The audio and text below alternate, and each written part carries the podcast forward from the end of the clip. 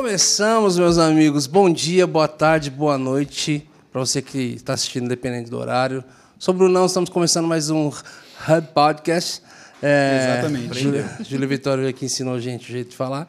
Estamos aqui ao meu lado, nosso DJ. E aí, meus amiguinhos? Tudo Medina. bem com vocês? Bom dia, boa tarde, boa noite. Estamos ali com o nosso ex-não binário. E aí? Agora, Agora ele é binário. Tá um tupetão, mano. Eu tô num tupete aqui, tá Medina, que você fica maluco. Não, Agora você tá bonito. E, gente, nós temos uma convidada de honra aqui. É, ela que é, é, praticamente um canivete suíço, assim, sabe? Ela, ela funciona em várias funções, ela caminha em quatro dos cinco ministérios. ela é uma divergente. Ela é um dos 24 anciãos. Que... Estamos aqui, gente, com Zoe Lili. Ah, Salva de palmas. Prazer, pessoal. Muito Uhul. feliz de estar aqui. Brunão, Medina e todo mundo. Beijos. E muito, muita alegria participar de um podcast. Obrigado, gente. Gente, a Zoe a gente pode conversar de tanta coisa, né, cara? É de culinária, é de. Corte de costura, música, pintura. Ponto cruz. Tudo ponto que a gente cruz. não sabe fazer. Nada. Tudo, qualquer coisa que a gente não sabe fazer, não sabe nem por onde começar, né? Imagina. E essa pandemia aí te reinventou de algum jeito? Então, é, não gosto de falar muito isso em público, mas falarei. Na verdade, não mudou muito minha vida na pandemia. É. Então, para um introvertido, nós estávamos muito bem nessa pandemia. Isolados. Eu estava tentando entender. Que... Teve até uns memes né, no início da pandemia, né? Que falavam assim, as recomendações é evitem contato, é, social. contato social, não sei o que lá, não sei o que lá. Caramba. A pessoa que era assim, eu sempre soube que eu estava certo. sempre me julgavam, agora está todo Exato. mundo no meu mundo. Exato. Como a gente continuou com tudo online, a nossa igreja, né, a Zion Church, então não mudou muito a nossa vida, a minha vida. Meu marido já trabalhava em casa, então acabou que eu estava em casa com ele, então não mudou muito. O que mudou foi muito o contato com os amigos, tal, de não ver tantas pessoas. Mas para mim foi aquela toda ansiedade, todo mundo viveu aquelas crises assim, foi mais de ver a tristeza das pessoas ao nosso redor, com as mortes, uhum. enfim. Mas de resto, Deus sustentou a gente, então tá tudo certo. Amém. Aprendeu alguma nova habilidade na, na pandemia? Que você falou assim: ah, tô, tô com um tempinho aqui, vou aprender uma nova habilidade. Num, e a habilidade. Um ponto cruz, um negócio. ponto cruz.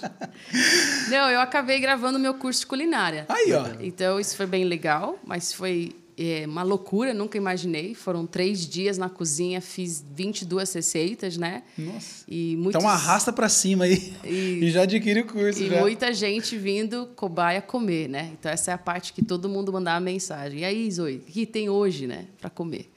Então, mas sempre tem. Sempre tem alguém na fila lá batendo na porta, pedindo uma marmita.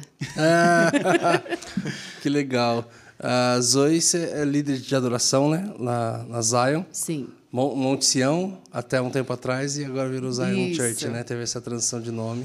Tá quanto tempo já liderando louvor, ministrando louvor? Há 21 anos eu já estou no Ministério da Oração e hoje eu lidero o Alto Monte Music, né, que é o nome do Ministério da Oração uhum. da nossa igreja local. E isso a gente, assim, full time que eu estou no ministério seriam nove anos, né, que eu larguei meu trabalho secular para estar tá só na igreja ainda continuo trabalhando secularmente, mas de uma forma menos intensa. Antes eu era designer de interiores, então eu trabalhava com obra, com reforma, também estudava, fazia outras coisas. Hoje eu trabalho. Você tinha uma formação já nessa área Sim. visual, assim. Daí eu trabalho, traba, ainda trabalho hoje como pintora, hum. né? Sou formada em artes visuais e também sou pastora lá na Antes era artes Church. plásticas. Isso. É o famoso artes plásticas. Isso. Lembra que a gente não tinha? É, é artes plásticas. Aí transicionou o nome também agora? Mudou para artes visuais. Porque hoje a gente não tem mais a arte somente na, na plasticidade, que é na matéria, na, na parte hum. que a gente consegue segurar nas mãos. Né? Hoje nós também temos artistas que são é, que fazem arte na fotografia, que fazem arte que são além da linguagem somente física ou material, né? Então, por isso que eles fazem uns, acho que uns 20 anos já que mudou de artes plásticas para artes tá, visuais. Estamos bem atualizados. É. 20 aninhos só. Faz, faz. Eu parei tempo. lá na educação artística. É. Estava fazendo Tangram Você ainda. era a melhor aluna da educação artística, então, provavelmente. Sim, e ninguém me dava nada. Porque cresci numa família de engenheiros médicos. Nossa, É, totalmente técnico. Total. Então, para mim, era muito. Assim, eu, era, eu, fui a, eu sou a única de 22 primos que é formada em arte, ou em alguma coisa artística, né? Todos são mais das exatas, ou professores, ou da área de educação. Então, para mim, foi uma, uma surpresa muito tarde na vida, porque eu fui para a faculdade, eu ia fazer enfermagem, vi que não ia dar certo, fui fazer faculdade em Nashville, fiz music business, não gostei, voltei para o Brasil, fui para a faculdade de, de ministério, não gostei, voltei. É, gente, mas Ah, Caramba. então você testou várias coisas mesmo, assim, Sim, falando, é isso que eu quero. Testei quatro faculdades e não e Você terminei. foi, é tipo assim, é isso que eu quero, deixa eu ver se é isso que eu vou querer. Como é que você foi? Eu, eu acredito, né? Assim como eu acho um absurdo você ter que escolher a sua vida aos 18 anos, né? Vamos É. pensar assim, vamos começar desse ponto. Do zero aos quatro anos, seu cérebro é formado fisiologicamente, então ele cresce de tamanho, né? Então, quando você nasce, seu cérebro tem 400 gramas. Quando você tem quatro anos, ele tem 1,4 kg. Quanto você acha que pesa o seu cérebro hoje? Não tem ideia, você vai contar pra gente agora. Talvez você pense 2 quilos, 3 quilos. Não, ele ainda continua com 1,4 kg. Ah, é? Então, ele se, ele se formou totalmente até seus quatro anos, fisicamente. Agora, suas ideias, seus valores, quem você é, só se completa aos 24 anos de idade. Nossa. Então, quando você toma decisões de vida antes dos seus 24 anos de idade, a chance de mudar de ideia é muito grande. Né? Então, para mim, eu fui fazer faculdade de arte, eu já tinha 27 anos. Né? E ali eu fui me encontrando. Tem gente que consegue chegar de um lugar, desde os 10 anos, saber que é ser médico e se tornar um médico incrível. E né? outra, tem toda uma questão também é, do sistema de ensino, né? Que nos prepara para isso ou não. Sim. Até porque toda conversa numa escola ali, principalmente a partir do colegial ali, é, usa ainda colegial, nem sei o que, que tudo está mudando. O ensino médio, Ensino né? médio, Ensino né? médio. Colegial, cringe, né? É, Cringe. Cara, ali no primeiro, segundo, terceiro colégio colegial, isso. É, a conversa começa mais em para qual faculdade você vai? Que faculdade você vai Isso. fazer? Que faculdade você vai fazer? E isso também, querendo ou não, é, é, é fechar a cabeça da pessoa, porque por que, que todo mundo tem que fazer faculdade, né? Por que, que é essa regra, né? Por que, Isso. que essa. Quais são as opções de faculdade? Às vezes o cara vai fazer uma coisa que não tem nada a ver com aquilo. A gente estava conversando esses dias sobre a falta de, de preparo. A gente estava numa roda de amigos tendo aqueles assuntos profundos, assim. A gente estava falando sobre isso. Falou, cara, olha que louco. É, fórmula de Bhaskara. Alguém sabe usar aqui? Nem lembro. o que Capaz que é. Zoe saber, né? Mas beleza. Não, não sei. Cara, a fórmula de Bhaskara, tipo assim, é, vamos falar, um colégio bem grande ali na cidade, tem mil alunos, 900 alunos com os três períodos, manhã, tarde e noite. Mil alunos na escola. Quantos vão usar essa fórmula de Bhaskara durante a vida? Talvez dois, três, olha lá ainda. E olha cinco. Olha lá. Beleza. É, e aí a gente leva isso para química, para física. Ah, Bruno, você quer descartar essas coisas? Não, tem que ter. Sim. Porém, um exemplo, mas talvez daqueles alunos, quatro, cinco vão usar a fórmula de Bhaskara na vida. Todos precisaram aprender. Ah, to- eh, todos precisaram aprender sobre um assunto que somente dois, três vão usar. Só que todos, dos mil, mil vão precisar usar dinheiro. E não foi falado sobre, não foi Exatamente. ensinado sobre, não teve educação financeira, não teve nada assim sobre empreendedorismo, sobre qualquer outras coisas relacionadas. Exatamente. Então a gente pega essa falha mesmo, a gente consegue levar para todos os lados. Desse, é, eu me formei, eu passei na escola todo o tempo. Eu não lembro de ter umas aulas para conversar sobre vida, sobre, Exatamente. sobre é, vocação e tudo mais. Então o que você está falando faz muito sentido. Eu não, não tinha noção dessa questão da formação. É, e meu, meu marido. E dá a impressão que tem umas pessoas com 30 anos que ainda não formou nada também né, na cabeça. E Sael, meu marido, ele até eh, fez uma ONG com um professor dele na faculdade, chamado Multiplicando Sonhos, que é para trazer educação financeira para as crianças nas escolas públicas. Daí eles estavam em algumas escolas e ele contou a história que era um programa após a aula. E daí, após a aula, eles pensaram, não vai ficar ninguém, né? A pessoa já ficou o dia inteiro na escola. Você acredita que todos ficaram? Porque todos veem os pais sofrendo financeiramente. É uma dor, né? E eles querem aprender como lidar com dinheiro. E eles trazem um approach super jovem, assim, né? falando sobre quem, é, quem aqui pagou seu celular em 12 vezes, né? Daí todo mundo levanta a mão, né? Por que, que você também? é assim, quem aqui pagou mais dinheiro no celular do que o que seu pai ganha no todo mês, né? então, que assim, legal, vai legal. trazendo essa perspectiva. Quem aqui gostaria de fa- fazer uma faculdade, mas sente que nunca conseguiria dinheiro para pagar uma faculdade? Uhum. E deles trazem a realidade para eles de quanto que você pode, o que que você precisa para uma faculdade. Isso devia ter em toda escola, cara. Com Toda certeza. escola. Então, é que eu tive na minha escola. Né? Teve? É, eu tive aula disso, também tive aula de culinária na minha escola. Tive aula de música. Os meninos tinham aula de como trocar pneu, como consertar uma. Olha só. Que louco. Você estudou no Senai? Não tem uma vaguinha pro Brunão, não? Pra trocar pneus? essas Eu sei fazer essas coisas, só não gosto. Ai, ai. Deixa eu te perguntar uma coisa. E o que, como, como um artista, o que, que o estudo ajuda na sua arte? Porque assim, todos somos. Eu sou artista, ele é artista, o Vone é artista, e a gente, vamos lá, a gente passou no terceiro empurrado, né? A gente se formou. Fale por vocês. Tem que fazer. Ah, Desculpa. não é. Praticamente todo mundo passa, tipo assim, estudando tudo que tem na vida para conseguir fazer aquela prova de matemática para se formar no terceiro Sim, colegial. Sim. E isso não ajudou nada na minha arte. Mas E- ajudou na sua formação mental. Então, por exemplo, Hum.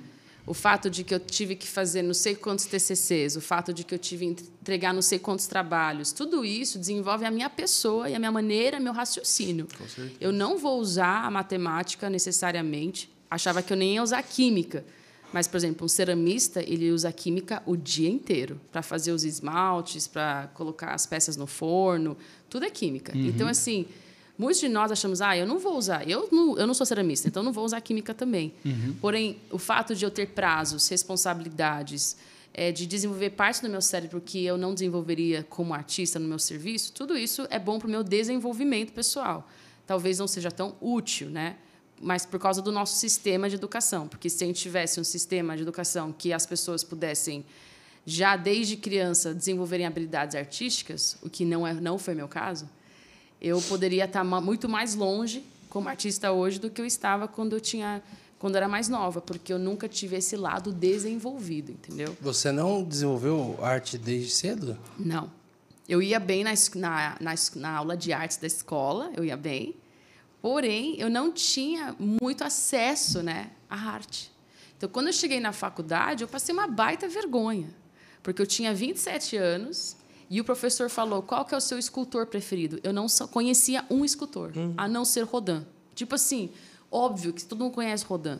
Ou, por exemplo, ele falou assim: Com qual, certeza, todos. qual- O seu Zé lá do condomínio, ele faz uns negócios com a árvore. É, eu já apreciei várias. Ele faz umas árvores nos formato de, de coração, bonito. Rodan, pra mim, é um kaiju do Godzilla. Eu tô super a, a parte. Vai, daí ele falou assim: qual que é o seu pintor preferido? Eu falei, Leonardo da Vinci. Gente, todo mundo me olhou com uma cara assim de sério que você vai falar isso. Claro que Leonardo é um dos melhores, né? Porém, É muito hypado demais. Isso. É, é esse negócio, Todo né? mundo tipo assim, conhece. todo mundo, todo mundo conhece. conhece. É o Zaqueu. E, e ali eu voltei para casa e eu falei, eu preciso correr atrás do tempo. Porque todos os meus colegas cresceram com pais super ligados com a arte, sabe? Tiveram aulas especiais, fizeram intercâmbio. E lá sou eu, venho de um universo de totalmente diferente e entro numa sala de arte, numa sala, numa faculdade de arte com professores que nunca viveram o meu universo, né? E também foi a primeira vez que eu estudei numa instituição brasileira na minha vida, né? Eu sempre estudei fora, sempre a gente morou fora. Então, assim, para mim, lidar com um professor brasileiro foi também um uau, assim, Muita né? diferença? Muita. Dá exemplos. O professor brasileiro, ele é muito mais criativo. E ele é muito mais livre e solto. Nossa, eu achei que ela ia dar uma fritada. contrário, né? É o É contrário. porque a gente está acostumado a tudo. É, eu o brasileiro achei- quer fritar o Brasil. Que é muito bom ver eu que achei que essa... ia ser o contrário. Se você ia falar alguma coisa assim, não, lá fora é muito mais, não sei o que lá. Muito Então, legal. não- Como Então- que é essa diferença? Então, por exemplo, o professor brasileiro, ele, ele não te dá o, o manual. Ele te dá, por exemplo, se vira, faz aí. O professor americano, o europeu, ele geral, o europeu nem tanto, mas o americano, ele te dá o passo a passo. E eu estou acostumada com passo a passo, com organização. E eu precisei me virar. E foi que muito também, bom. também é bom. Que é muito bom. Por isso que o, o, o americano tem processo para tudo. E o brasileiro falha nisso, né? Nós não temos muitos processos. Método, né? talvez. Métodos, enfim. Mas eu amei. Na é, verdade, um equilíbrio entre os dois seria o ideal, maneiro. É. Mas Porque um é bom. excesso de processo, o Isso. outro é excesso de se vira. É. Mas eu amei. Gostei muito da experiência, amei a faculdade aqui. Foi muito legal. E essa questão toda da faculdade e tudo mais, a preparação em artes que você foi estudar, era para algo assim simplesmente pessoal mesmo, falar, ah, cara, eu quero ter algo, ou em certo ponto falar, cara, isso aqui também pode me ajudar no meu ministério, pode ou não, é Tá? algo Eu sempre quis fugir do ministério, a Ah, vida inteira. Tá? Então, assim, eu sempre quis fugir, não porque eu não gostava, mas porque eu sempre me senti incapaz. Então, assim, é um histórico grande de, de fuga, de, de ser Jonas. Eu sei como é. Rapaz, somos três então. O Brunão chorou, eu sei como Eu é. sei quase falando. Somos três. Só o Medina sabia o que queria fazer, isso daí da vida sempre. Não podia ver um Tarsis que já queria ir para lá. A minha mãe eh, fundou a nossa igreja em 77. Meu avô veio como missionário do Japão para o Brasil para ser um missionário. Meu irmão, ele amava o ministério. Então, todo mundo... da minha- Eu sou filha de pastor. Teu irmão. Theo Hayashi. Para quem não sabe, tá- todo pra quem pessoal... não sabe, É, ela é uma Hayashi. É que a galera acha que eu não- a gente não se parece fisicamente, mas eu acho que Eu se acho que parece. parece. Enfim, eu não Eu acho. acho que parece. enfim, muitos não acham. Mas meu irmão, todo, então eu tinha primo pastor, tinha tio pastor, tinha tudo da pas- pastor na minha vida, até os cachorros pastores, né? Então assim, Alemão. Pastor Alemão. pastor alemão. Daí acabou que eu não, eu sempre ouvi de Deus que eu tinha um chamado, mas eu nunca, né? Ninguém profetizava nada sobre o meu chamado. Era, eu, Sério? É, então assim, é uma coisa assim muito doida que que todo mundo pensa, nossa, você deve ter ouvido do Senhor desde pequena, que você um dia ia cantar, ou que você ia ministrar, ou que você ia estar no novo. Imagina, nunca até hoje. Muito Cara, que diferente. doideira. Até hoje. É, Que e eu faço doideira. isso há 21 anos, sem nenhuma Caramba. palavra profética. Uma pergunta aí no meio. Eu quero muito entrar nesse assunto. E, e teu irmão tinha cheio de, cheio de palavras, assim? Sempre. Desde... Sempre. Que raiva, né? Que- Eu ganhei. Isso já dava loucura, crise ou velho. você. Não, eu, eu senti um alívio, na verdade, né? Porque falou, tá ficando as, tudo nas costas as dele mesmo. palavras que ele ganhava eram muito grandes, né? Assim, de, do que Deus faria na vida dele. E, é- e eu realmente acredito que estão acontecendo muitas delas. Porém, eu, eu amava viver na sombra dele. Porque era um lugar muito confortável. Meu E irmão até perigoso, né? é, Você não precisa fazer muita coisa. Isso, e eu tinha um lance de ficar acomodada nesse lugar, porque daí ninguém precisava me ver. E eu sempre fui muito introvertida. E até hoje sou eh, introvertida. não. Sou nada Hoje introvertida. eu sou intrometida. introvertida. E daí eu falei assim, não, não quero. Chegou em... Meu irmão saiu de casa, e aí nossa igreja era bem pequena nessa época, e todos os líderes de louvor... Tinha um líder de adoração na igreja, e ele foi embora, e não tinha quem liderasse louvor. Daí chegou minha mãe, meu tio, que eram pastores da igreja na época, e falaram, Zoe, você vai precisar liderar louvor. Eu falei, jamais. Não fizeram nenhuma pergunta, né? Não, eles pediram, porque não tinha quem fizesse. Então, tinha, eu lembro que tinha um banheirinho do lado do, do, do, do palco, lá onde a gente liderava louvor, que eu saí, eu, eu chorava no banheirinho antes de subir. Já subia quebrantado. Subia quebrantada, fechava os olhos, né? Abria os olhos só na última música. Nossa. Assim, nesse nível de medo, de pavor. Adolescente ou já, eu já tinha, de- 20? eu já tinha 20 anos. E daí, não, 18. Daí eu descia, ia pro banheirinho, às vezes até eu chegava a vomitar de tão nervoso que eu ficava. Caramba. E, e Deus falava, você tem que continuar, porque isso é humildade. Eu falei, não, humildade é ficar no banco, gente, né? Uhum. Todo mundo fala, você tem que ser humilde, tem que ficar no banco. Não, tem gente que para ser humilde tem que pegar no microfone. Porque é ali que você depende de Deus, ali que você você também para de pensar nos seus defeitos e começa a olhar para o Senhor.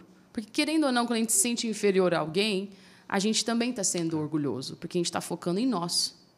Porque humildade é o quê? Você saber quem você é em Deus. Quando você não sabe quem você é em Deus, você é orgulhoso. Você ou está focando no seu egocentrismo de eu, eu não mereço, eu sou indigno, ou no lugar de eu sou melhor que todo mundo e eu sou o melhor, a, a, a bolacha mais fechada do pacote, entendeu? E ali Deus falou: Eu estou tratando o seu orgulho. Você vai pegar esse microfone, você vai cantar, você é ruim. O cara do coral não me chamava para ensaio, porque era tão ruim, gente. Ele não me avisava dos horários. Tá brincando. Verdade, porque, eu, gente, eu atrapalhava. Eu atrapalhava. Sério, tô falando sério. Então, assim, eu tinha tudo para dar errado. Eu tinha tudo para dar errado. Tem uma música assim. E daí acabei que tive que vencer meus medos e faço isso há. Mas como é que foi essa questão de, de, de caminhar assim? É, você falou, cara, eu não recebia profecias e eu fui caminhando mesmo sem, Eu acho que é sem ouvir o que o senhor tinha para mim especificamente, assim. Eu acho que muita gente quer saber o chamado, né? É. A galera fala assim: ah, eu não sei qual é o meu chamado. Querido, você precisa obedecer o Senhor. Porque tem chamado que Deus vai falar, que nem Jeremias, Deus falou claramente o que ele tinha que fazer.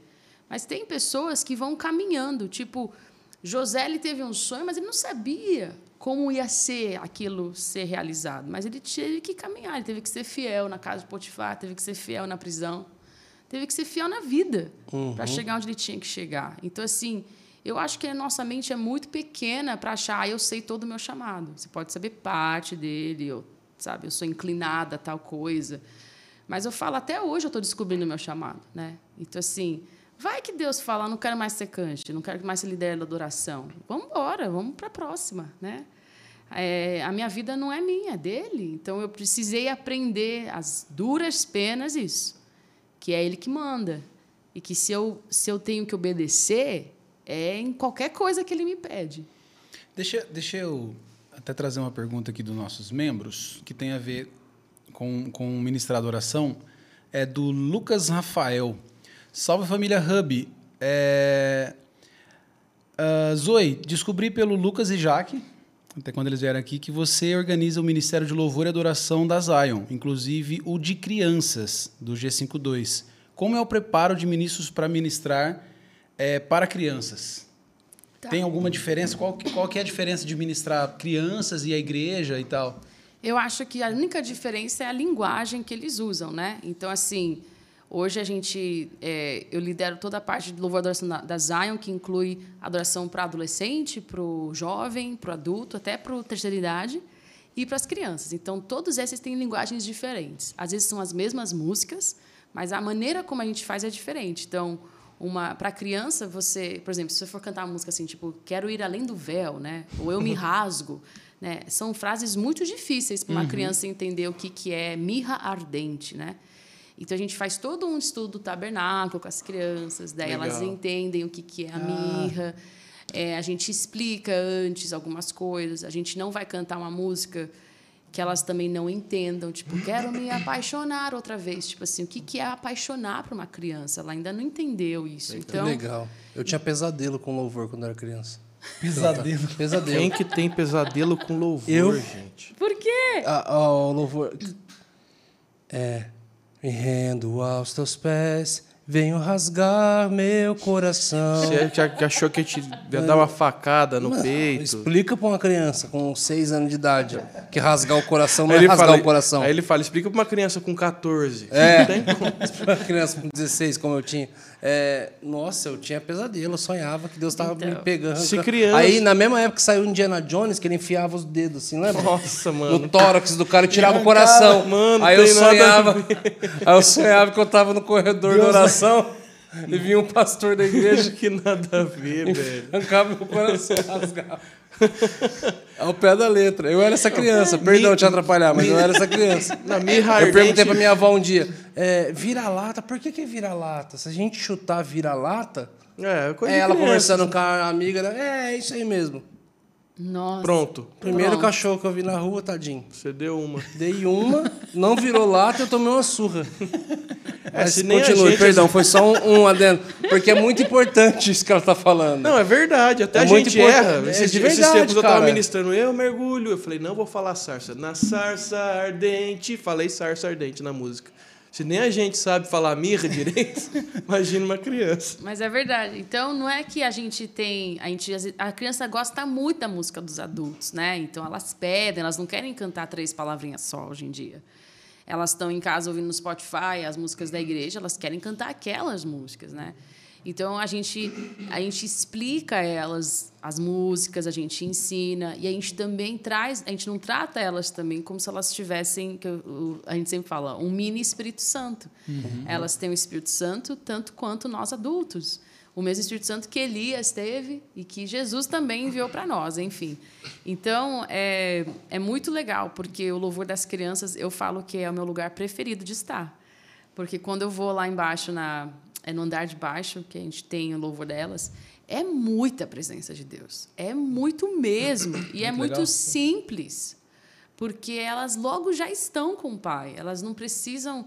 O adulto ele vem cheio de tranqueira. E as primeiras duas músicas a gente está lá limpando o lugar, às vezes, né? dependendo do culto, do nível da pessoa, como ela chegou. Então, a criança não, ela já está vulnerável ali, pronta. Então, eu amo é, ajudar a galera da 5.2 e também amo e valorizo muito quem lidera louvor na 5.2. E, e, dos adolescentes, tem alguma coisa específica do louvor dos adolescentes? Eu, eu acho que a linguagem também é diferente, né? Então, assim, eu não vou falar como eu falo com as criancinhas. Oi, gente, né? Uhum. Que às vezes as pessoas fazem isso com o adolescente. O adolescente odeia isso, né? Uhum. Então, assim, você tem que falar mais de boa, mas também entender que, apesar de eles estarem com aquela cara de que eles entenderam tudo, eles não entenderam. Uhum. Então, precisa explicar e com calma. Mas é, é uma cultura que é colocada aos poucos, ensinada e vai crescendo, né? E o jovem, eu acho que é o mais hypado de todos. Eles estão na hype toda hora, Chegou a música do Brunão, mano. Tipo, ah, né? E, porque eles gostam, só que precisa aprender, às vezes, né? Ir num lugar profundo, né? Então, é você um tem trabalho. um livro, não tem? Tem. Você escreveu um livro, né? É, eu tenho o que você escreveu o prefácio, que é o A Mesa com Ele. Sim, sim. Isso, de adoração. Isso. E, esse, e você acaba levando essa questão... Quem que estava me falando sobre... Foi a Rafa ou, ou o Valente? Falou assim, não sei se era sobre a escola, é, falou, cara, é muito incrível a ministração da Zoe que vai passando pelos ambientes, assim, vai te ensinando até ah, chegar... pelo esse, tabernáculo. Pelo tabernáculo. Sim, sim. É, fala um pouco sobre isso, assim, no, no, no louvor, Inclusive, de igreja. Desculpa. Não sei se talvez seja algo muito extenso, assim. É. Tem uma pergunta do, de um dos nossos membros, Vitor Martins, que fala, acho que dá para entrar nessa questão também. Salve, Família Hub. É, Zoe, quais os passos que um líder de louvor precisa tomar para ser um ativador da sua equipe para o profético profundo? Tá, legal. Então, o tabernáculo de Moisés, ele é a base de como Deus se comunicava com o povo antes de ele enviar Jesus Cristo. Então, quando a gente vem em Amós, Deus ele não quer restaurar o tabernáculo de Moisés, ele quer restaurar o de Davi. Uhum. Mas para a gente entender como chegou a ser só de Davi, a gente precisa entender como que era de Moisés. E de Moisés era basicamente os átrios, o santo lugar e os santos santos. Então havia rituais e processos para que alguém pudesse se preparar, estar pronta, né, para estar na presença de Deus. Quando Jesus veio, o véu foi rasgado e a gente pode ter acesso a Deus a qualquer momento. Só que quando, então a grande pergunta é, então Zoe, por que que eu preciso entender o tabernáculo de Moisés se Jesus já veio? Por que, que eu preciso entender tudo isso se eu já tenho acesso à presença de Deus? Quando nós andamos segundo a carne, nós andamos segundo a velha aliança, sem perceber. E por isso a gente precisa viver esses processos. Quando nós andamos segundo o Espírito, a gente já naturalmente já está na presença de Deus. Mas quantos dias você já acordou de mau humor? Né? Quantos dias você xingou alguém por dentro? Quantos dias você pecou? Né? Todos nós pecamos. E daí a gente precisa saber o caminho de volta para esse lugar da presença manifesta de Deus. Então, quando você está pensando numa congregação, como que eu engajo uma congregação em adoração? Como que eu engajo uma banda em adoração? Eles precisam entender o caminho. E se você não sabe o caminho, para onde você vai levar as pessoas? Né? Então, assim, muito líder de adoração canta bem, mas não sabe o caminho para a presença de Deus. Então, eles são perdidos. Então, eles meio que vão achando o caminho é, on the way, né? Pelo caminho. Uhum. Então, assim, tô ali. Aí eu acho que é para a esquerda. Aí eu acho que é para a direita. E ali você vê a, a, congregação, ela fica insegura, né? Porque ela não sabe para onde ela está indo. Então vamos dar um exemplo. Você começa o culto com o Santo Espírito vem. Você pediu o Santo Espírito vem. Daí você canta outra canção, Jesus eu te amo, o Senhor está aqui. Daí você termina o culto com Deus vem derrama, eu preciso mais de ti, onde que você está, né? Então assim, Uhum. você estava com Deus, daí você falou você pediu. É, aí você termina falando saudade, né? É. Tipo assim, estou com saudade. Estou com saudade. Peraí, mas ele já não veio que eu convidei na primeira música? Isso. Então vira essa loucura, né? Então, assim, muito líder de adoração também tem dificuldade porque não entende o caminho que está no manual, que é a Bíblia, né? E tá ali tudo. Só que às vezes a gente não tem a revelação disso, né? Então, nesse livro eu falo bastante do passo a passo para que qualquer pessoa possa entrar. Então, eu falo assim, o livro eu- incluo comida com adoração, o que é muito diferente, né? Porque muita gente nunca co- eh, conecta essas duas coisas, né? Bem diferente mesmo. Eu Bem nunca diferente. pensei. É, então assim, o Amei. lance, o lance de você sentar à mesa e O comer. Brunão é um adorador nato. É. é o tabernáculo em pessoa. Em expansão. Então, quando a gente olha para Jesus, né, ele está sentado à mesa com Zaqueu, aquele momento que ele está à mesa com Zaqueu é suficiente para Zaqueu sair de lá e mudar a vida dele. No momento Jesus fala, Zaqueu, você é um ladrão, vai lá, devolve o dinheiro que você roubou. Então, o lance da mesa, de estar na presença de Deus, é um lugar de prazer. E Jesus ele institui esse lugar com seus discípulos inúmeras vezes, enfim. E daí você vê isso na Bíblia várias vezes, até dentro do tabernáculo tem a mesa dos pães asmos. E tudo isso é eu conecto com a adoração. Por quê? Eu não queria fazer um livro que conectasse música com a adoração. Porque muita gente se limita a isso. Uhum. Então, o livro inteiro, a palavra música, ela aparece no oitavo capítulo e só. Na verdade, a gente chama música de adoração, né? É. Vamos fazer uma. a- Tipo, a música já virou isso já. É. Daí vira um lugar um pouco limitado, né? Porque você não pode então adorar Deus sem música, né? Pessoas perguntam, Zoe, o que, que, que você escuta no seu devocional? Eu falo, zero. Eu não escuto nada no meu devocional. Não preciso, né? Mas às vezes a gente fica viciado. Eu era viciada, eu tinha que estar com violão na hora. Eu tinha que estar com um piano perto.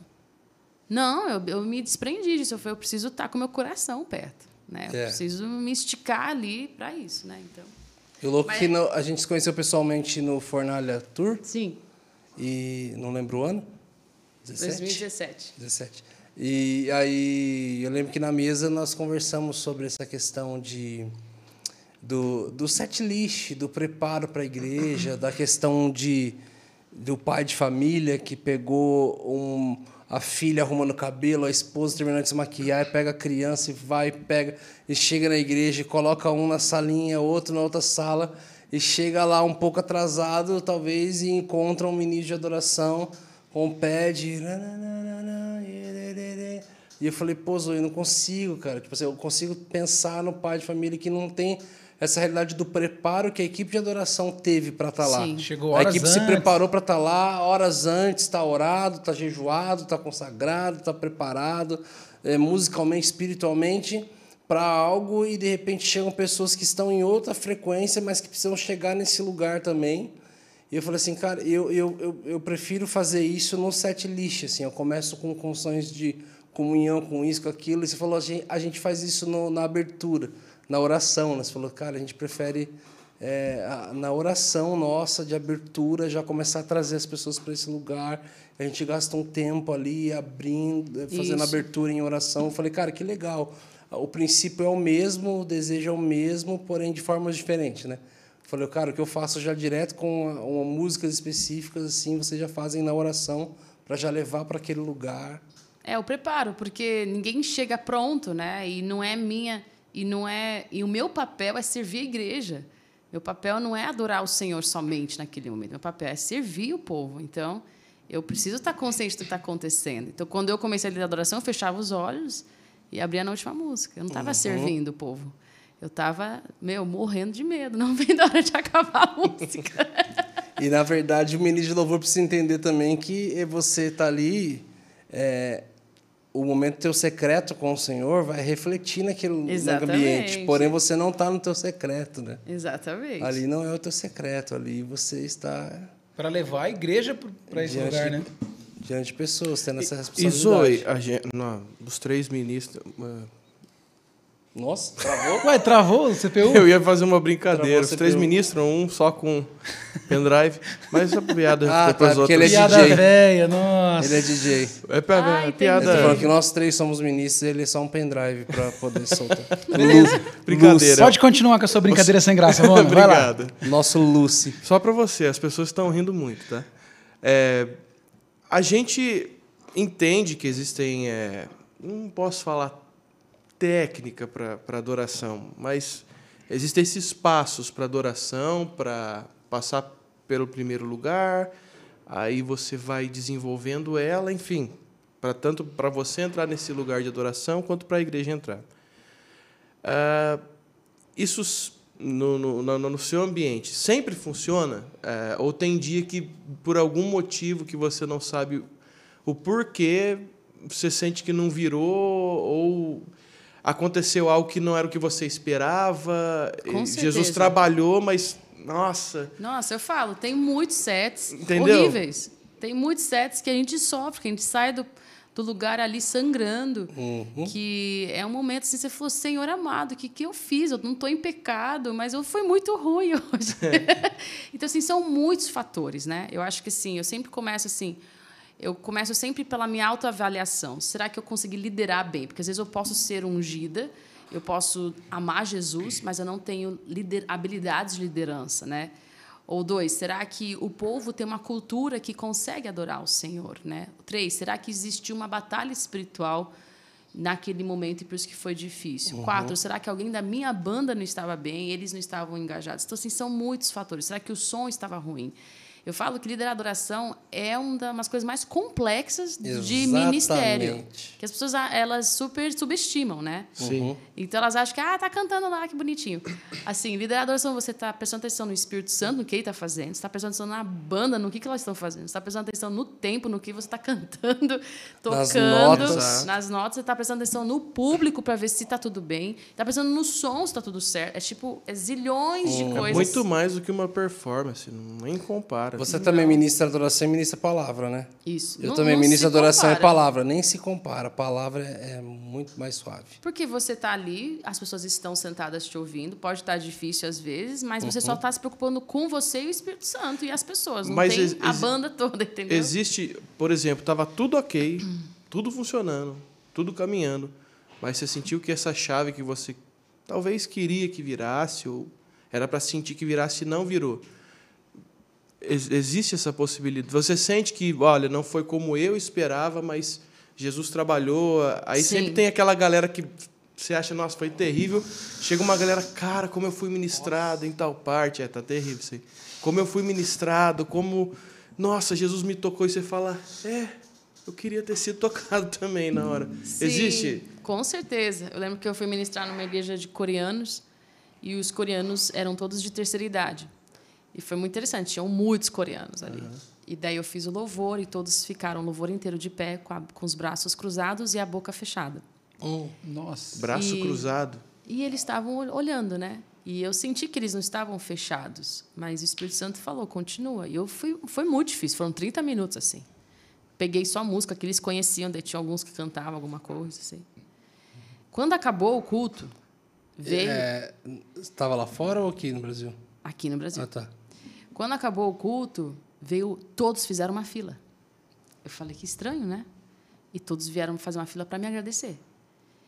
E é muito comum isso numa igreja é, oriental, o agradecimento, enfim, você falar depois do culto, agradecer. Mas essa vez eu achei diferente, porque era uma fila muito grande. E deles todos estavam na fila e eles estavam todos chorando na fila, chorando muito na fila e falando nunca senti o que sentimos hoje. Todos vêm agradecer, todo, e assim minha vida Caramba, mudou. velho. Então assim isso acontece. Agora eu vou dar um outro exemplo. Fui também no retiro de só de asiáticos. Eram mais ou menos 400 adolescentes asiáticos de 13 a 15 anos aqui em São Paulo. E, e eu comecei a música, é, aquela música Teu Amor Não Falha. Eu pensei, todo mundo conhece. E eles não cantaram. Eles tinham cinco gatos pingados cantando. E daí, na hora, o Espírito Santo falou: para de cantar. Então, eu fiz ela uma vez assim, inteira, parei de cantar. E ele falou: quero que você sente no chão com eles. Eu falei: o quê? Daí eu falei, galera, vamos sentar no chão? Pode sentar no chão comigo. Daí eu sentei no chão com eles. E o Espírito Santo falou: quero que você conte sua história com seu pai. E ali comecei a contar minha história para eles. Nisso, uma choradeira. Começaram todo mundo a chorar. Você cortou o louvor. Não, eu falei, não Parou. vou fazer louvor. Uhum. Por que, uhum. que eu vou fazer louvor se Deus está pedindo para eu parar? Né? E ali, Deus trouxe tanta cura interior. A banda inteira foi ministrar todo mundo. A gente ficou três horas ministrando cura interior individualmente para os adolescentes. E isso faz mais de 15 anos atrás. E hoje eu, são adultos e adolescentes. Eles vêm nos eventos, foram no The Sand, falam até hoje. Uma, a, a, minha vida mudou aquele dia naquele retiro. Meu Deus. Né? Então, assim, a gente é muito pequeno para entender o que Deus está fazendo. E não é sobre eu, não é a, respeito de eu sentir bem no louvor. É a respeito de eu ouvir o Espírito Santo e, e obedecer.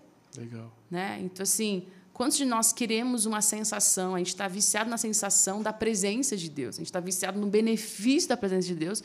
E a gente não está amando a pessoa de Deus. Né? Louco. Então, assim, é muito comum numa igreja local é, o sensacionalismo que, que engana até nós, né? que não gostamos dele. Que nos engana, que a gente acha, ah, não, Deus, tá, Deus não está se movendo. Olha como está aqui essa situação. Uhum. né? Então, assim, já vivi muitas histórias assim. Ano passado fui para Holanda antes da pandemia e gente, eu falei, já era, holandês, tudo, né, friozão. E eu lá pregando, sendo traduzido, eu falei, será que a mulher está traduzindo certo, sabe? Quando tá uhum. você está nesse nível. Não é possível, né? Porque todo mundo de braço cruzado me olhando. E daí eu fiz um apelo. Deus falou, eu quero que você faça um apelo sobre suicídio. Eu falei, não, Deus, é pesado, né? para abrir na frente da galera, né? né? Me manda Nossa. um direct. É. Você Quem pensou que em se matar, pessoal? É, a pessoa levantar a mão. É, é pesado. É pesado. Daí, 80% daqui já se levantou. Nossa! Deus. Todos foram para frente e se ajoelharam. O, a pastora que é dessa igreja, essa é uma igreja relativamente grande para a Holanda. Uhum. Ela fala assim: nunca na vida a gente teve um apelo que veio mais de 10 pessoas. Tinha mais de 80 pessoas na frente, gente. Meu Tudo Deus. ali se quebrantando, chorando. Então, assim, a gente não pode subestimar o que Deus nos pede, né?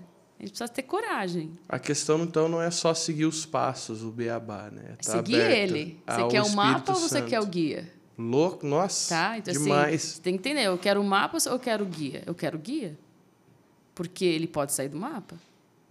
E aí? Vou ficar, não quero ficar presa uhum. no, no mapa, né? Cuidado que o Brunão já vai usar essa frase numa pregação. Já. Você quer o mapa ou você já quer peguei, já. a gente conhece, a gente conhece. Peguei e tô mandando para Marcos Patentes. Mas é muito, muito bom isso, né? É muito, é muito fora... É, eu acho muito legal a questão de Moisés quando o primeiro encontro dele assim nesses primeiros encontros dele com o Senhor com Deus e ele fala assim, mas como o meu ministério vai acontecer? Ele fala assim, mas como as pessoas vão crer? Aí ele fala assim, pega esse cajado. E a hora que ele pega o cajado uhum. é, e ele solta, vira uma serpente. E aí ele até sai correndo de medo, assim. E Sim. aí você fala assim para ele, pega novamente. Aí ele pega pela cauda e algo, ou seja, fica, fica natural novamente, né? Então, é uma clareza assim que é, é, fora da sua mão que o sobrenatural vai acontecer assim. É, é, fora do seu controle. Uhum. É, Deus falando assim, olha, o teu ministério vai acontecer não é na, na, na força, força, da sua habilidade, uhum. mas é na força do, do nosso relacionamento. Com certeza. Na força do quanto você tem coragem de soltar e de, e de acreditar que não vai ser ali, nesse momento. E ali, e ali que é a humildade, né? De você deixar alguém brilhar, que não é você, né? Então, um dia, o meu irmão fala dessa história do Randy Clark, que fazia cruzadas de cura aqui no Brasil, né? Ainda faz, eu acho. E daí ninguém foi curado uma vez de um grupo que específico, né? E ele, o Randy entrou de boa no, no, no, no ônibus e meu irmão perguntou, Randy, desculpa perguntar, mas você ficou triste hoje que ninguém foi curado? Das galeras, da, dos cegos que estavam presentes lá no lugar? Ele falou, por que eu ficaria triste? Não sou eu que curo? E ali que entra um lugar assim de você entender o seu lugar, né, em Deus, assim. O meu papel não é eu ser uma ministra de adoração cheia da presença de Deus. Meu papel é obedecer o, o meu guia, que é o Espírito Santo, eu fazer o que ele está me pedindo. Então, eu estou liderando a adoração hoje, mas não sei até quando, porque é o que ele está me pedindo, né? Eu falo que eu renovo meu contrato com ele anualmente. então você não se apega ao que você faz ou é hoje. Você não se apega a isso. A parte de ministério, Ministerialmente. Não. não, mas o Senhor teve que lidar com outras partes do meu coração, que eu me apegava muito à minha profissão, me apegava muito às coisas, às vezes, que eu queria. Sério? E o Senhor precisou tratar, trabalhar isso no meu coração, porque às vezes a gente se apega assim a gente pensa, nossa, se eu nunca mais pintar, se eu nunca mais fizer isso, já era a minha vida, né? E não é verdade, né? Se você perder, se eu perder meus braços e nunca mais poder cozinhar, nunca mais poder criar com as minhas mãos, eu continuo tendo valor. Eu continuo sendo uma pessoa que Deus quer usar. Se eu perder minha voz, eu continuo sendo uma pessoa que posso falar de Deus de alguma outra forma, né? Então assim, eu acho que esse processo de sair do fazer para o ser é constante até o dia que a gente morrer, né? Porque um dia a gente vai ficar velho. E ninguém fala disso, né? Ninguém quer pensar nisso, né? Deixa, deixa eu te perguntar. o, em relação às, à pintura, à culinária, porque assim, é, eu às vezes sirvo no, na, no Ministério de Iluminação da igreja e eu tenho, quando eu tô, tô, tô fazendo, eu tenho uma coisa que eu vou fazendo ali a luz e ao mesmo tempo eu vou Hum, tipo, não ministrando, mas tipo assim, na minha, eu, eu vou orando e que eu, eu penso, falo assim, Jesus, aonde essa luz bater aqui, que teu Espírito, Espírito Santo toque ou faça o que tem que fazer. Eu, eu quando eu estou fazendo a iluminação, eu faço isso. Como que é, é a parte, de, por exemplo, de pintar um quadro ou até da culinária?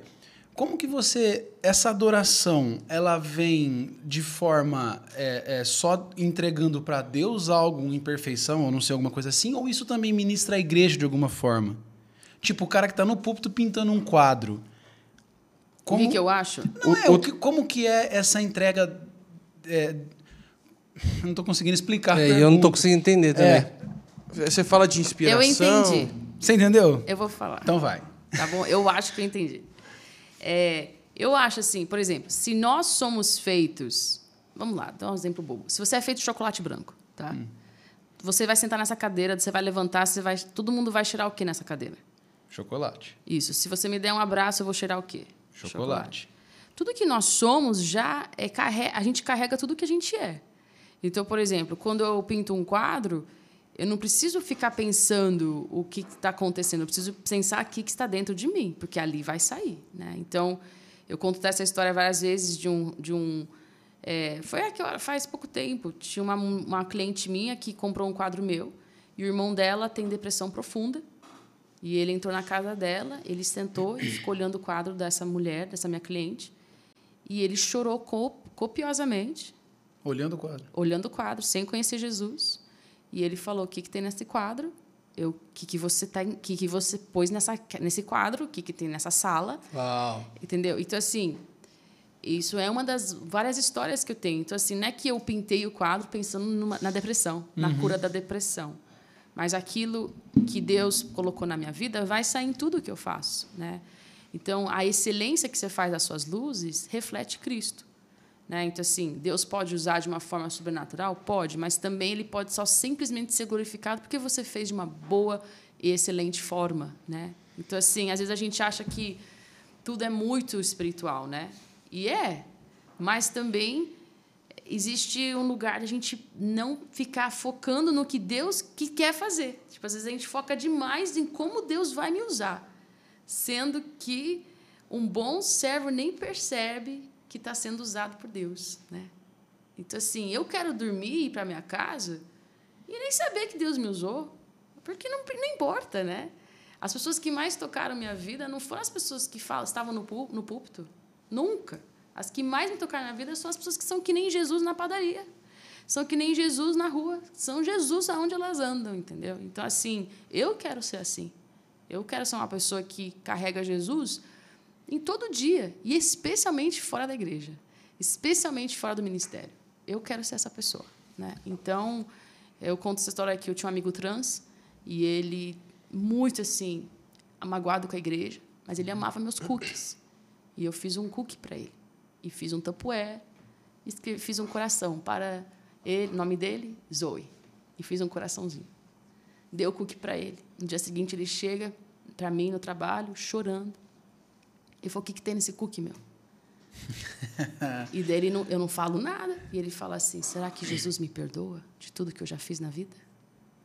Eu não falei nem a palavra Jesus com ele. Mas ele. Uau. Então, assim, um cookie. Dele começou a chorar. Ele falou assim: Será que Jesus me aceitaria? Porque tudo que eu já fiz na minha vida. E ali foi uma porta aberta para eu falar o que para ele? Claro que Jesus amava ele, orei com ele. Então, assim, a gente precisa entender que, a gente, que o que Deus colocou na gente tem que ser liberado. E a gente não precisa ser consciente de como vai ser liberado. Mas a nossa conexão com Ele tem que ser ininterrupta todos os dias da nossa vida. Né? Então, fazendo luz, lavando banheiro, é, fazendo um bolo para a vizinha. Né? Quantos bolos já fiz para a vizinha orando por ela? É tão bom isso, gente. Vai que, né? Ela come o bolo e tem um encontro com Jesus na cozinha. Exato. É, você conseguiu responder a minha pergunta mesmo não fazendo ela. Exato. Era, era isso aí que eu queria saber. Era exatamente isso. Ele é A de gente tudo tro- boa de leitura É, também. E a gente trocou uma ideia uma vez a respeito da, da questão de composição, né? Acho que a gente estava num, num painel em Manaus, eu acho. Não sei se você lembra. Nossa, é verdade. E aí perguntaram sobre composição e, cara, a gente estava em seis ministros ali que compõem e, cada, e da multiforme único, né? possível, assim, todo mundo nas maiores e eu falando e cada um falando, cara, eu só componho na palavra mesmo, assim, com Bíblia e tal. E você vem falando, cara, não, tipo, a palavra já está em mim, a vida de Cristo está em mim, então tudo que vai estar saindo. E você querer que e você conseguir chegar nesse lugar foi também estudando arte que te, te levou para esse lugar com facilidade, assim, de porque vários ministros dentro da igreja mesmo falaram assim, cara, tem que compor em cima da palavra, tem que ter o versículo composto. Tem que ter. Ah. a- E você, naquele dia, você trouxe falando, não, cara, eu não componho especificamente é, em cima da Bíblia, assim. É, A Bíblia já está em mim, a palavra está em mim, a vida de Cristo está em mim, eu me relaciono, eu leio, eu vivo. Então, tudo que eu fizer vai ser para honra e glória dele. Se for de forma poética, se for de forma literal, se for de forma. E, e, a- estudar a arte ali, ver isso acontecendo através da tua arte, ajudou também a chegar nesse lugar de. de Então, é que eu componho desde os meus 14 anos, né? Uau. E eu pinto desde os 27. ah, então já foi algo. Então foi algo, foi algo meio que antes. Antes é. mesmo. E muito a minha composição surgiu nos meus anos de depressão, porque a única coisa que eu conseguia colocar para fora naquela época que eu vivi foi é, que me aliviava falar para Deus o que eu sentia. E eu tinha muitas visões, então eu acabava vendo coisas no quarto e aquilo eram temas das canções, né? Do que o anjo chegava e fazia um negócio, eu cantava aqui, o anjo chegou e fez um negócio, entendeu? E, e, e daí.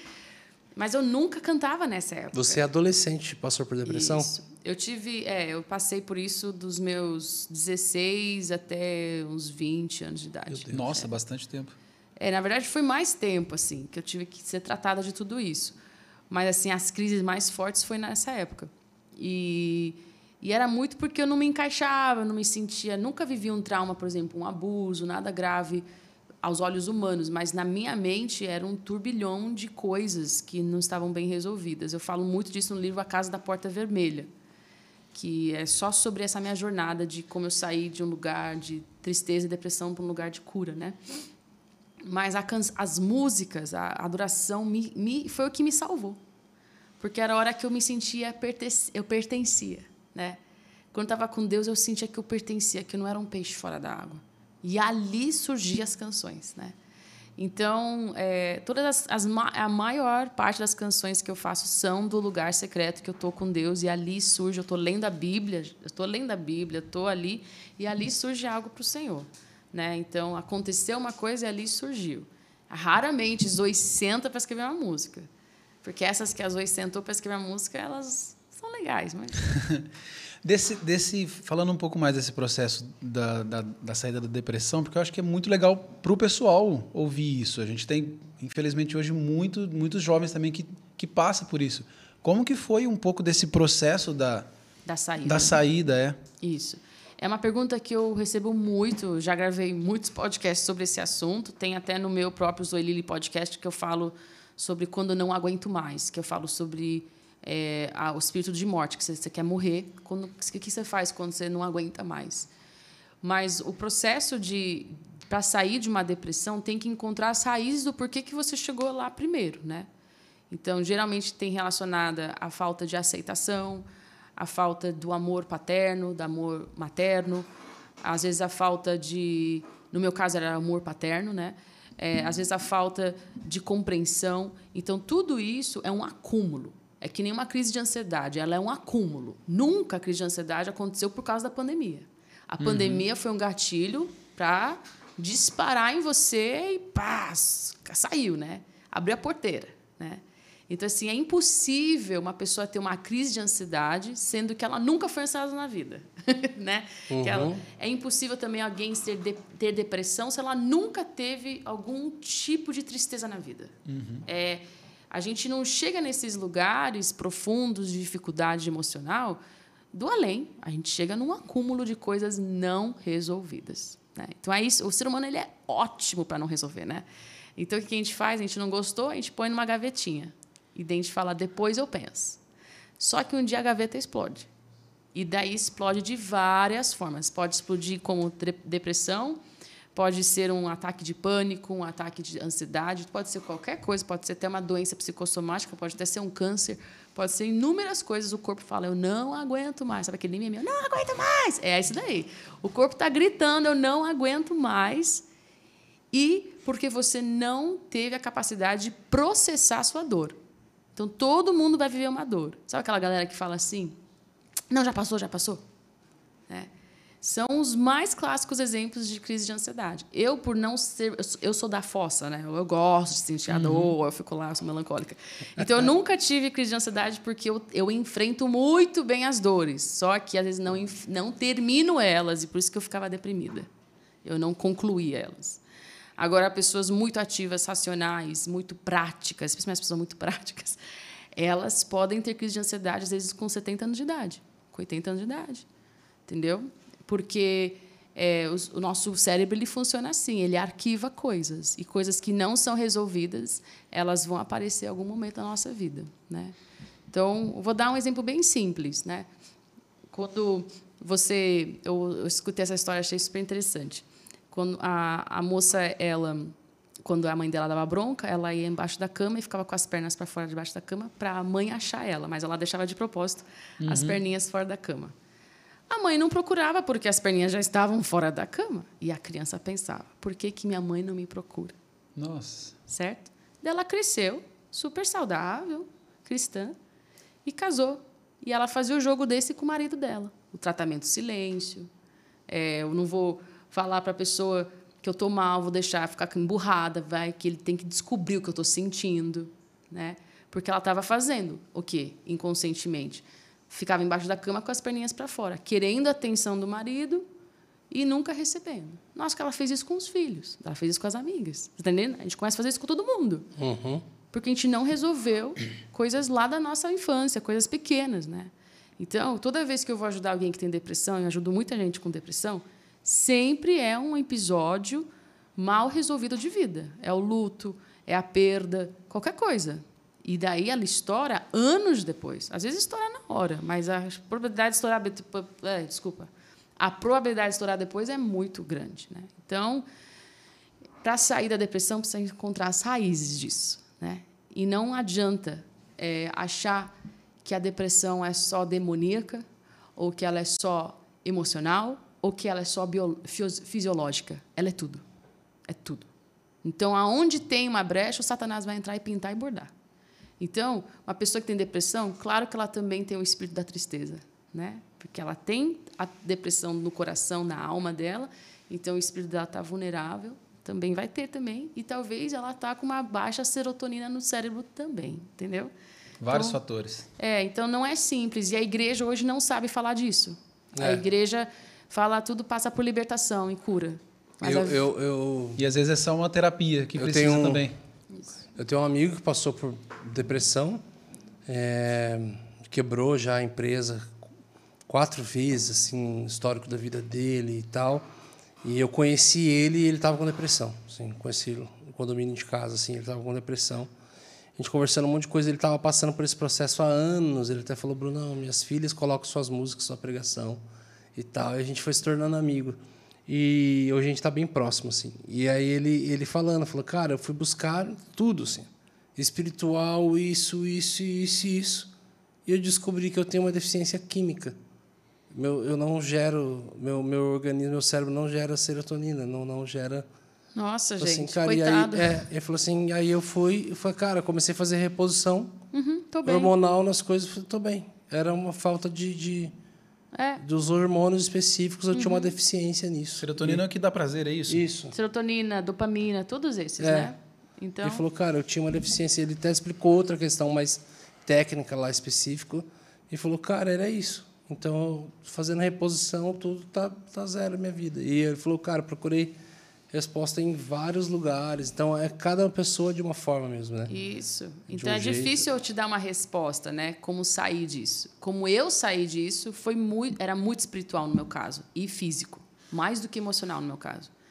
Então assim, vivi muitas crises de é, o espírito da morte me rondando muito na minha vida. Então, desde o nascimento, quando eu morri no ventre da minha mãe aos quatro meses de idade, Deus Uau. me ressuscitou. Então, assim, desde tudo que eu vivi como criança e até adulto. Então, assim, é, eu precisei lidar. Hoje eu detecto esse espírito fácil porque ele conviveu comigo por muito tempo, né?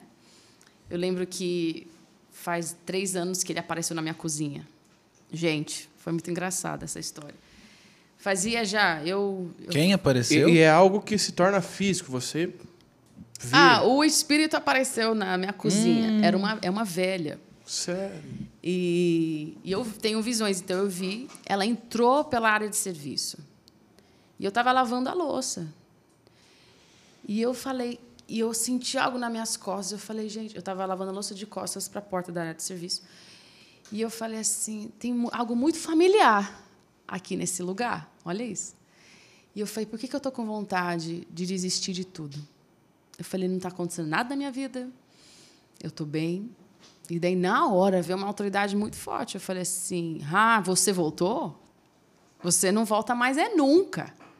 Daí eu olhei para trás, ela estava ali. E daí ela saiu correndo pela janela, né? É que é um espírito, eles podem voar, né, gente?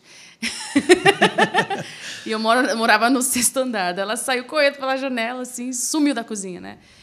E ali eu aprendi uma das coisas, que às vezes é, nada contra gatos, né? Mas eu tinha um jardim, minha mãe tinha um jardim, e o gato ele vinha e minha mãe eh, falava não podia, daí ele ficava uns três dias sem aparecer. Daí quando ele achava que ela tinha esquecido, ele aparecia de novo. Assim também é o Satanás. Às vezes ele acha que você esqueceu. E você tem que se posicionar e ficar esperto. Ó, já conheço esse negócio aqui. Isso aqui não é, não é de mim.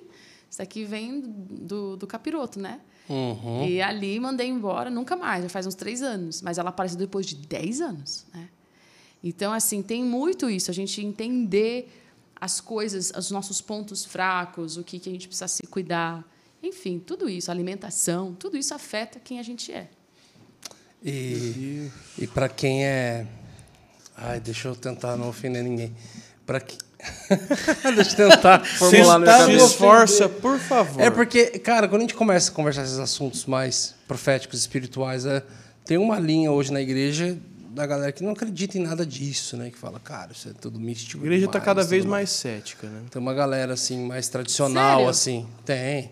Tem. mais tradicional que acha tudo isso besteira e tal, apesar Até de que eles veem isso na casa deles. Exato, é verdade. É verdade. E, cara, eu, eu tive várias experiências já, desde da infância, desde a adolescência, com visões, com, com várias coisas relacionadas assim. E, e sempre também era algo relacionado à morte, mas geralmente de acidentes e coisas assim. Sim. Puxa, eu voltando de Rio Preto da administração, David Killan, na estrada com meus amigos, uma hora e meia de viagem, assim, uma hora de viagem. E de repente eu vi algo, falei, meu Deus, vocês viram? E ninguém mais via nada, e de repente. E todo mundo começou a tirar sarro de mim. Eu falei, Deus, pelo amor de Deus, abre o olho de todo mundo. Cara, todo mundo começou a ver, todo mundo desesperou. Os meninos eram tudo tradicional, começou a. Fal... Faltou ser batizado em línguas lá. Começaram a orar, e a hora que eu cheguei de madrugada em casa, meu pai estava sentado na porta, assim. Meu pai estava sentado na entrada de casa e eu, ele abriu o olho e falou assim: tinha algo acompanhando vocês da viagem, né? Falei assim, sim. Ele começou a falar o nome daquela Entidade, daquela, entidade, lá, falou, ó, aquilo lá era para matar vocês e tal. E um tempo atrás, em casa, eu eu eu estava dormindo assim e eu via muita fogo e gente queimada e num sonho assim, num pesadelo. E eu acordei e aí eu já senti algo passando assim e falei, ah, não acredito, cara. Tipo assim, faz anos que isso não, não, não acontecia na minha casa. Daí eu já levantei, fui pro corredor, falei, ah, tá aqui, né? Tá rodeando minha casa e comecei a orar. De repente, o meu filhinho era bebê na época, ele deu um berro assim, minha esposa estava tava dando mamar para ele de madrugada, que ele tinha acordado, e deu um berro assim do nada, ele bebezinho, tal. No outro dia de manhã, Aí eu tinha uma viagem para fazer. Falei assim, Miriam, eu, eu mudei minha viagem, mudei o horário dela. Por quê? Falei, ah, eu tive um sonho, sei que Aí eu, na, na mesa do café da manhã, eu falei assim, veio um demônio de madrugada aqui em casa. Veio um espírito. A minha esposa, meu Deus. Falei, o que, que foi? Eu falei, eu vi uns olhos na, na beira da janela e do nada o Joshua gritou. E aí meu sobrinho estava dormindo em casa com a, com, a, com a minha cunhada. E ela falou assim, o Léo, ele acordou de madrugada e falou, mamãe, tem monstro aqui. Uhum. E eu ia sair num horário, eu deixei, atrasei uma hora a minha, minha ida. De propósito, de repente começou a chegar notícias no WhatsApp. Na mesma estrada que eu ia pegar, teve um acidente de carro Nossa. e sete carros, oito carros pegaram fogo. Pegaram que fogo. assim. E aí todo mundo ficou olhando, falei, gente, era exatamente o meu sonho, era o que eu via, o que estava acontecendo, É, te tinha algo, Deus estava me protegendo. protegendo, me livrando, mas tinha algo E é só para nosso benefício, né? Tipo, Deus ele não mostra para nos amedrontar, ele nos mostra para guerrear, para aprender a e também não vejo só isso, eu vejo vários anjos, tá? Eu gosto muito. Eles são bem mais Que, bonitos. Eles que são bom, lindos. que bom. Espero que tenha um aqui dentro desse momento. Ô Zoe, fala pra gente nessa questão. é, você falou. Porque é louco que a gente começa a conversar, né? No início da conversa vem soando assim. É tão firme as coisas, né? É, faz tão tantas coisas diferentes, é tão firme, e aí quando a gente começa a saber de depressão das coisas, fala, cara, como essas coisas construíram, né? Pra hoje a gente olhar e falar, cara, que para quem olha de fora, fala, nossa, ela é tão firme, tão decidida, tão isso, tão aquilo. Ah. E como é que era o sentimento? Fala, porque uma coisa que eu acho que vai ser bom também para muita gente, e a gente estava conversando antes de ligar aqui e tudo, ah, me perdoa se ofende ou não, mas hoje está bem resolvido, né? A questão do tava ficando para titia, né? Literalmente, Tem- assim. temos uma Você pergunta casou de um tarde, membro. né? Tipo assim, Sim. você casou tarde pro, pro que é estabelecido o como padrão, o comum, Isso. né? Tem uma pergunta aí? A Carol Castro é, mandou aqui, família Hub. Ô, Carol Castro é famosa, hein? Não tem uma atriz? Olha, imagina. Fala família Hub, gostaria de saber da Zoe como foi para ela o processo de esperar em Deus e se casar sendo mais madura. Ela foi fofa, né? Mais Foi madura. fofa, eu já fui, mandei um, eu já mandei um ela, pra titia. Isso. Ela, ela colocou aqui também, Você gostaria que de, deix- gostaria de deixar um recadinho Zero que eu também fofo. uso as minhas E eu redes sociais. Que eu sou fofo já, né? Entendi. Ela falou que também gostaria de deixar um recadinho que também uso minhas redes sociais para ajudar jovens e adolescentes a lidarem. Nossa, cortou a, a Qual, pergunta qual aqui. que é o né? nome dela mesmo? Carol Castro, mano.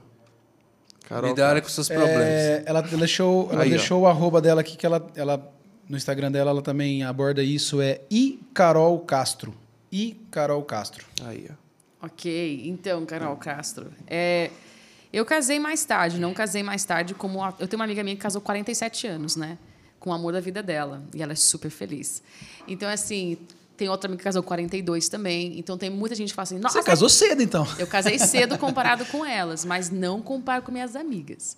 Eu fui madrinha e fui tia do bebê, ba- babysitter de todas minhas amigas por muitos anos. Elas todas casaram entre 20 e 25 anos e eu casei aos 33 anos.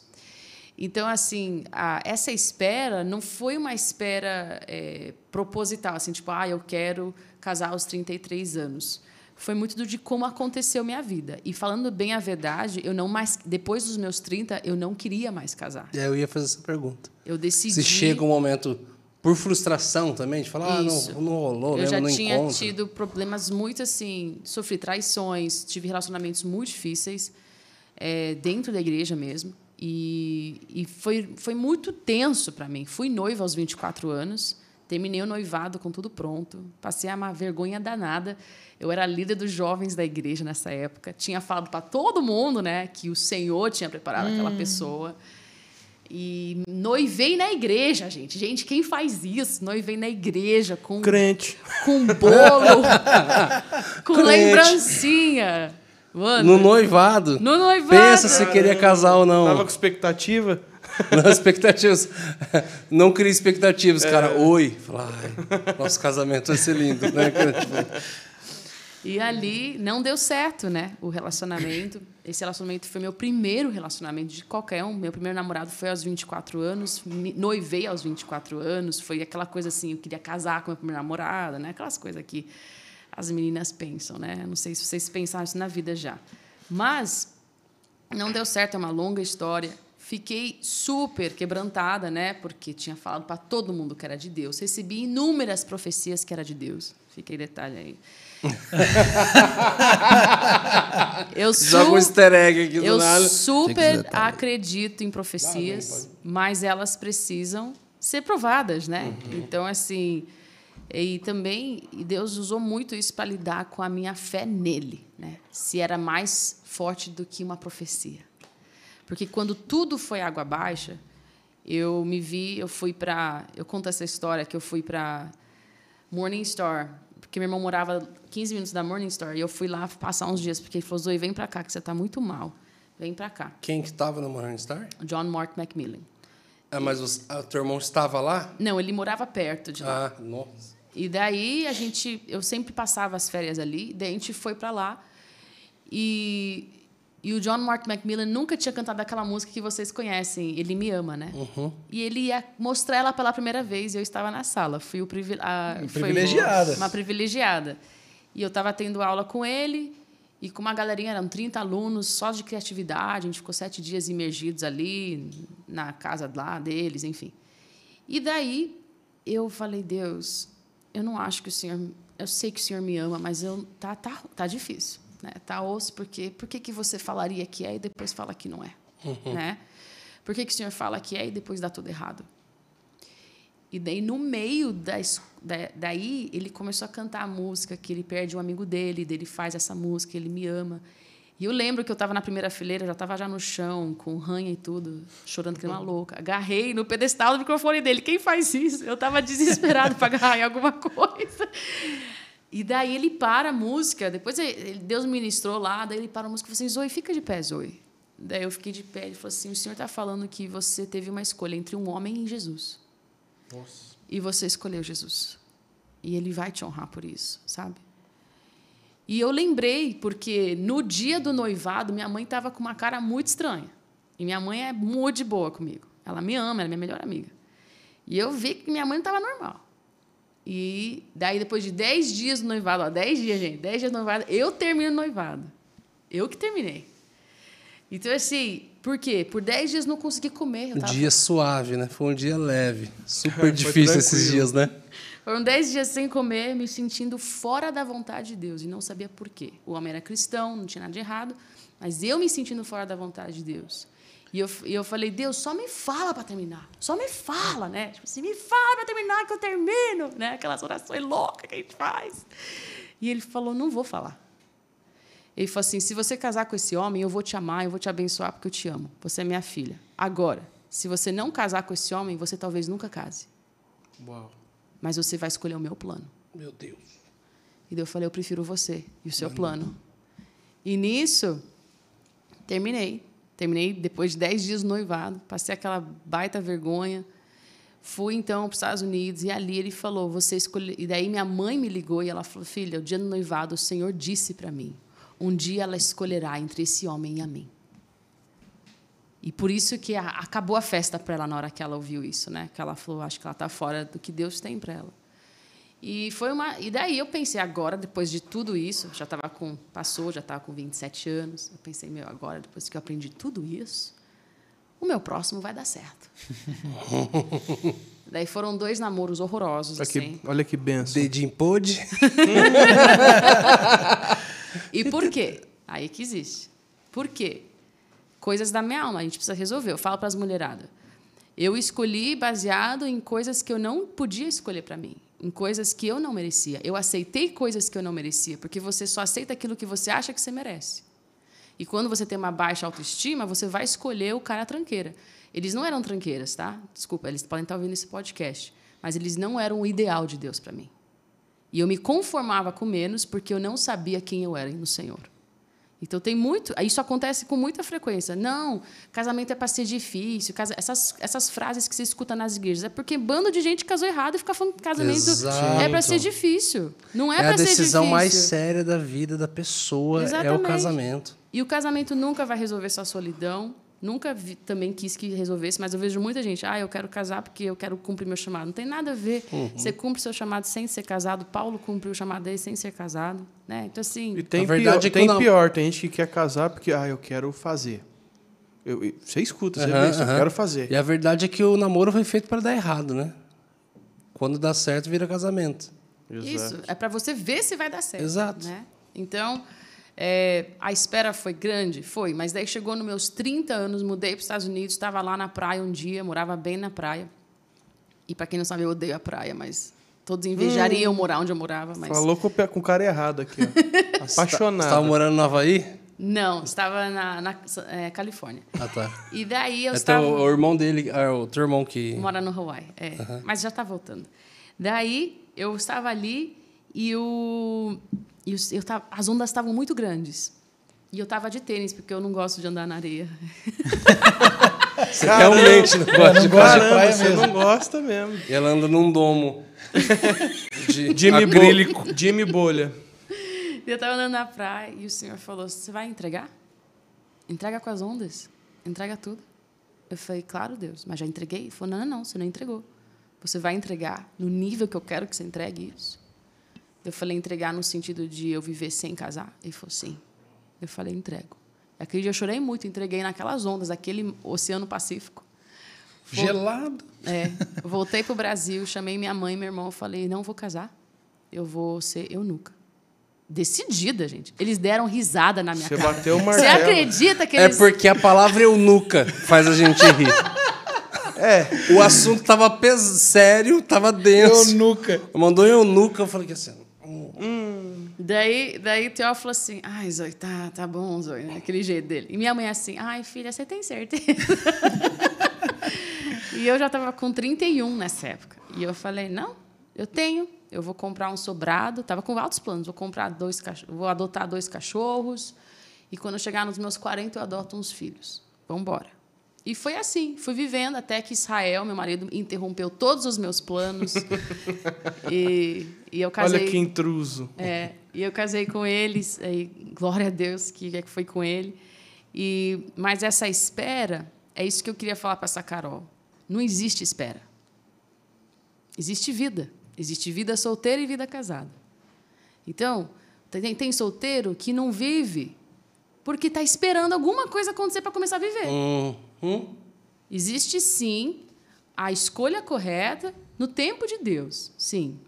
Mas a sua vida não parou porque você está solteiro. Então, existe sim, eu amo o movimento Escolhi Esperar, que é sobre o movimento de santidade. Isso eu concordo. Você tem que esperar para ter relações sexuais somente depois do casamento. Correto, 100%. Porém, quando você está sem namorando, sem ninguém, você não está ali aguardando um príncipe num cavalo branco. Você não está aguardando a a varoa do Senhor. Você está vivendo o chamado de Deus agora na sua vida. E vai achar, se é que Deus tem isso para sua vida, vai achar. Senão, você vai ser feliz também, né? Então, assim, eu acho que existe uma idolatria na igreja com casamento. E eu acho bizarro que, se você for ver estatisticamente, fez uma pesquisa lá nos Estados Unidos, 70% dos casais casados americanos cristãos são infelizes no casamento. Meu 70%. cara. Nossa. Porque as pessoas não se resolvem antes de casar. Daí vai lá e casa e não sabe quem é, não sabe o que gosta, não sabe que é completa em Cristo primeiro. Daí quer que o outro seja Jesus na vida, né? Ninguém merece. Eu falo, tem gente que sabota os planos de Deus na- porque não se cuidou para achar aquela pessoa. Né? E solteiro é estar completo, né? A, a essência ali do que deveria ser, né? E você acha que se- tem que ter uma revelação ou é uma escolha? tanto faz. Eu acho que se você falou que Jesus ele é o Senhor da sua vida, o tempo da sua vida também tem que ser dele, né? Então, assim, acho muito louco a gente fazer exigências para o Senhor. Eu preciso, ter, eu preciso casar, eu preciso ser mãe, eu preciso ser aquilo. Eu acho muito doido, você não precisa nada, querido, né? Mas, mas ao mesmo eu, eu acho assim, mas Deus é um bom pai, e ele vai te dar os desejos do seu coração, mas buscai primeiro o reino dele, né? E tudo será lhe acrescentado, né? Então assim, Deus sabe que eu queria casar, Deus sabe. E ele preparou o melhor para mim, só que eu estava feliz sem esse melhor dele, né? Então acho que isso é chave. Então hoje meu marido fala, eu falo para ele, o que você mais ama do nosso casamento? Ele falou que você não é carente. Isso é muito é, bom. E ele precisa ser bem maduro também, né? Pra e ele é muito, Não, né, isso é também. muito bom, porque é, a pessoa que não consegue solteira ser bem resolvida, ela está depositando todo o peso emocional dela em uma pessoa uhum. que ainda, talvez, não que ela não exista, mas ela não sabe ainda quem é. E quando ela encontra essa pessoa, ela continua com esse mesmo fardo de quando ela era solteira. Porque ela deposita agora tudo nessa pessoa. Exatamente. E a verdade é que nunca ninguém vai conseguir chegar a essa altura se você não for bem resolvido com você mesmo. Esse assunto seria muito legal minha esposa estando aqui, porque é sobre um outro assunto, mas tipo assim, nós nos casamos e ela desde adolescente, ela, é, ela era aquela, sabe aquelas pessoas que você olha assim, e fala assim, cara, você tem que ser mãe. Sabe assim, você é mãezona, assim, você fala, cara, ou a pessoa, você tem que ser tal coisa. Aquele dom que as pessoas também têm de enxergar um pouco mais sobre a pessoa do que ela mesma. E ela tinha esse coração de mãe, essa coisa de mãe, mãe, sempre quis ter filhos e tal. E nós nos casamos e, e não engravidava, não engravidava nada, assim. Demorou muito tempo, demorou muito tempo para alguma para e até que ela teve essa conversa com Deus. E Deus falou com ela assim: e se eu não te der filhos? Isso se não te der filhos. Será que você vai estar tá bem? Né? É, e aí ela falou assim: então, amém, Jesus. Se for para não ter filhos naturais, mas a gente ter filhos espirituais. Exatamente. É, então, é a tua vontade. Então, me tira esse desejo. E, de repente, assim, ela, ela ficou em paz. E, a partir dessa hora, assim, a hora que ela livrou o coração disso, começou. Nossa, eu vejo teu ventre brilhando. eu vejo, não sei. E ela, para. Tipo assim, eu já. Tipo assim, ela falou, eu não preciso. Quando ela entregou. Isso. Quando ela entregou, aconteceu. Então, é, essa multiforme de Deus operar os processos da vida de cada um é muito louco, né? Muito. Porque pode não acontecer isso. Quantas pessoas, né? Cada um é uma loucura. Tem gente tentando ter filha há anos, é a maior dor da pessoa, e tem uma menina ali que se espirrar engravida, sabe assim? É, tem seis, sete filhos, assim. É verdade. É, piscou, falou, nossa, estou grávida. É, e, e, essa loucura de cada um, mas é, é, louco como que o Senhor faz. Diferente com cada pessoa. Sim. Um processo para cada pessoa, porque aquilo também vai ser um canal para muita gente. Sim. E hoje eu ajudo muitas mulheres solteiras, né? Que sentem, ai, estou atrasada. Eu falo, você não está atrasada, né? Você precisa viver a sua vida hoje. Jesus tem coisas hoje para fazer através de você e com você, né? Então, assim, e eu lembro uma amiga minha casou com 42 anos e falou: Ai, Zoe, eu esperei tanto tempo por isso, mas casei agora. Tava, tá, tá, tá tão bom quanto antes, ela falou. Que é o certo, né? Não foi uma minha vida mudou é. por causa dele. Uhum. Ou por causa dela também. Isso.